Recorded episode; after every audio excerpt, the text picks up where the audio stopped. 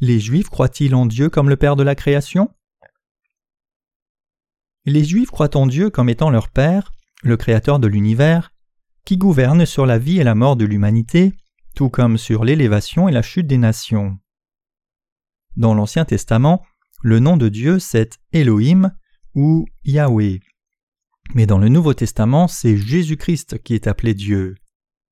Jésus lui-même a appelé Dieu Dieu le Père, Jean 6 verset 27, Notre Père qui est aux cieux, Matthieu 6 verset 9, le Père Saint, Jean 17 verset 11, et Mon Père, Jean 20 verset 17, enseignant ses disciples à plusieurs reprises pour qu'ils gardent son enseignement dans leur cœur.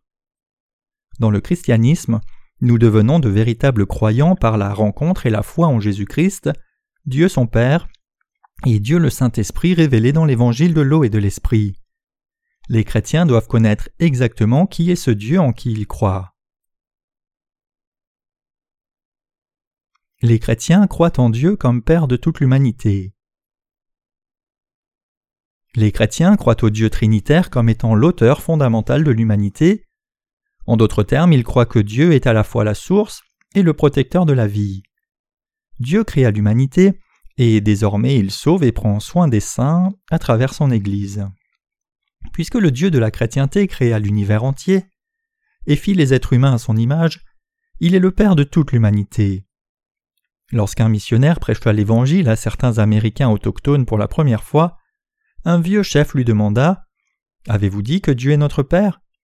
Le missionnaire répondit sérieusement Oui.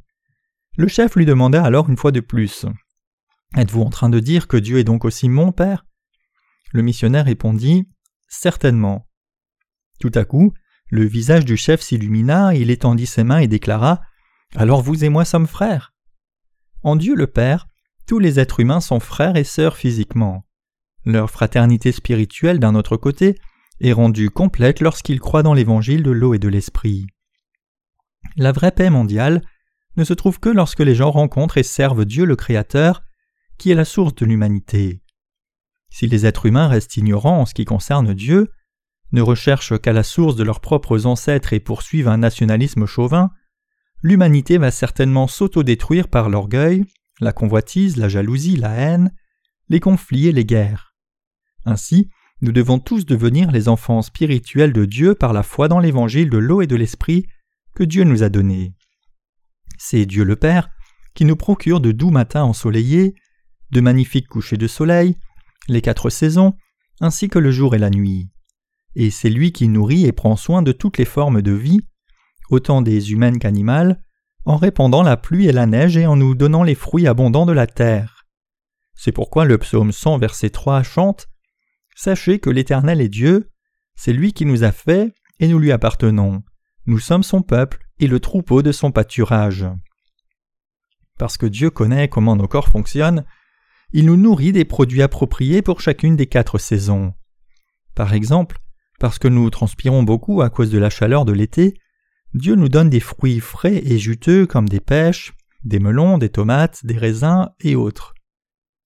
Nous ne pouvons qu'être particulièrement impressionnés par l'extraordinaire travail interne de nos propres corps. Il est maintenant bien connu que la vie de l'être humain se trouve dans son sang, mais cela était déjà écrit dans les Écritures il y a plus de 3500 ans, Lévitique 17 verset 11. Ce sang circule en faisant plus de 675 km en une seule journée. Si nous avions à marcher toute distance de plus de 40 km en une journée sans nous reposer, nous serions tous épuisés en peu de temps. Pourtant, notre cœur fait circuler le sang sur plus de 675 km en une seule journée, sans aucun repos, et cela 365 jours par année. Nous éteignons la lumière quand nous allons nous coucher, mais notre cœur ne s'éteint jamais. Qui alors permet au cœur de pomper? C'est le Père de la vie qui œuvre dans les profondeurs des mystères de la vie que nous ne connaissons pas. L'air que les êtres humains respirent, l'eau qu'ils boivent, et la nourriture qu'ils mangent sont tous clairement donnés par Dieu. C'est pourquoi Jacob, un homme de foi, a dit Le Dieu qui m'a conduit, autre traduction nourri, depuis que j'existe et jusqu'à ce jour. Genèse 48, verset 15. De plus, au peuple ingrat d'Israël, Ésaïe dit Cieux, écoutez et terre, prêtez l'oreille, car l'Éternel parle. J'ai nourri et élevé des enfants, mais ils se sont révoltés contre moi. Le bœuf connaît son possesseur et l'âne la crèche de son maître. Israël ne connaît rien, mon peuple n'a point d'intelligence. Ésaïe 1, verset 2 à 3. Ainsi, nous devons réaliser que c'est Dieu qui nourrit et pourvoit à nos âmes. Dieu est le dispensateur et le Père de toute l'humanité.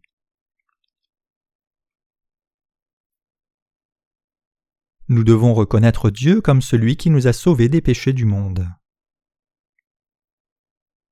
L'amour de Dieu qui nous a sauvés de nos péchés est illimité et éternel.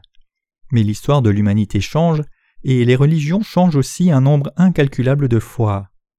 Mais l'amour de Dieu ne change jamais, étant le même hier, aujourd'hui et demain. L'amour charnel des gens ne dure pas éternellement. Bouleversés émotionnellement, nous pensons alors qu'il s'agit d'amour, mais cela change rapidement. Les émotions changent constamment. L'amour charnel des êtres humains est toujours égoïste et égocentrique. Mais l'amour véritable de Dieu est absolu, sacrificiel et éternel. C'est pourquoi la Bible nous dit que Dieu aima tellement le monde qu'il a envoyé son Fils unique. C'est ainsi qu'il nous a sauvés des péchés du monde. Aussi Romains 5 verset 8 dit Mais Dieu prouve son amour envers nous, en ce que, lorsque nous étions encore pécheurs, Christ est mort pour nous. Jean 3,16 dit car Dieu a tant aimé le monde qu'il a donné son Fils unique, afin que quiconque croître en lui ne périsse pas mais qu'il ait la vie éternelle. Et 1 Jean 4 verset 10 dit Cet amour consiste non point en ce que nous avons aimé Dieu, mais en ce qu'il nous a aimés et qu'il a envoyé son Fils comme victime expiatoire pour nos péchés. Nous devons croire en Dieu, mais nous devons aussi être sauvés de tous nos péchés et recevoir la vie éternelle en croyant dans l'évangile de l'eau et de l'esprit. Dieu entend nos prières. La relation paternelle entre un père et son enfant est une relation liée par la chair et le sang. De manière semblable, ceux qui croient en Dieu deviennent ses enfants en croyant au baptême de Jésus-Christ et dans son sang, comme étant l'évangile de la rémission du péché. C'est ainsi qu'ils peuvent vivre ensemble dans une même maison. Pendant que nous sommes sur cette terre, seule l'Église de Dieu est la maison des saints, et lorsque nous laisserons ce monde derrière nous, notre maison sera le royaume éternel des cieux. La bénédiction de pouvoir appeler Dieu notre propre Père et le fait d'être sauvé de tous nos péchés deviennent possibles uniquement par la foi qui croit dans l'évangile de l'eau et de l'esprit. Romains 8, verset 15 nous dit ainsi Et vous n'avez point reçu un esprit de servitude pour être encore dans la crainte, mais vous avez reçu un esprit d'adoption par lequel nous crions Abba, Père. C'est un fait merveilleux et absolument vrai. Le véritable évangile de l'eau et de l'esprit est l'évangile qui pardonne chacun de tous les péchés. Par conséquent, c'est par la foi que nous pouvons être pardonnés de tous nos péchés. Et le Saint-Esprit peut venir habiter uniquement dans ceux qui ont été pardonnés de tous leurs péchés en croyant dans l'évangile de l'eau et de l'esprit. Seuls ceux qui ont reçu le Saint-Esprit peuvent devenir ses fils et ses filles. Par leur foi dans le Seigneur, ils peuvent tous recevoir tout ce qu'ils demandent à Dieu au nom de Jésus-Christ. Jean 16, 23 déclare ainsi En vérité, en vérité, je vous le dis, ce que vous demanderez au Père, il vous le donnera en mon nom. Dieu est le Père qui, peu importe à quel point les croyants continuent à faire appel à son nom, n'est jamais ennuyé ni réprobateur. Jacques 1, verset 5. Nous devons croire en Dieu comme celui qui nous donne notre héritage. Ceux qui croient dans l'évangile de l'eau et de l'esprit donné par le Seigneur sont devenus ses fils et filles d'adoption. Comme Romains 8,15 le déclare, vous n'avez point reçu un esprit de servitude pour être encore dans la crainte, mais vous avez reçu un esprit d'adoption par lequel nous crions Abba, Père. S'ils sont devenus les fils et filles de Dieu, cela signifie alors qu'ils jouiront certainement de leur héritage qu'est la vie éternelle. Comme Romains 8, versets 17 à 18 le dit, Or si nous sommes enfants, nous sommes aussi héritiers, héritiers de Dieu et co-héritiers de Christ si toutefois nous souffrons avec lui. J'estime que les souffrances du temps présent ne sauraient être comparées à la gloire à venir qui sera révélée pour nous. Ici le mot héritier, qui est écrit trois fois avec une emphase, désigne ceux qui succéderont à Dieu, c'est-à-dire ses propres héritiers. Galates 4 verset 7 déclare aussi ainsi tu n'es plus esclave mais fils, et si tu es fils, tu es aussi héritier par la grâce de Dieu. Les mots cohéritiers de Christ nous disent que nous sommes ceux qui hériteront de tout ce que le Dieu du christianisme possède. Par nous-mêmes, nous ne pouvons même pas espérer entrer dans le royaume des cieux sans la foi qui croit dans l'évangile de l'eau et de l'esprit? Mais en croyant au baptême et au sang du Fils unique de Dieu, nous pouvons recevoir la rémission de nos péchés, puis entrer dans le royaume des cieux. Jean 6, verset 39 déclare Or, la volonté de celui qui m'a envoyé, c'est que je ne perde rien de tout ce qu'il m'a donné, mais que je le ressuscite au dernier jour.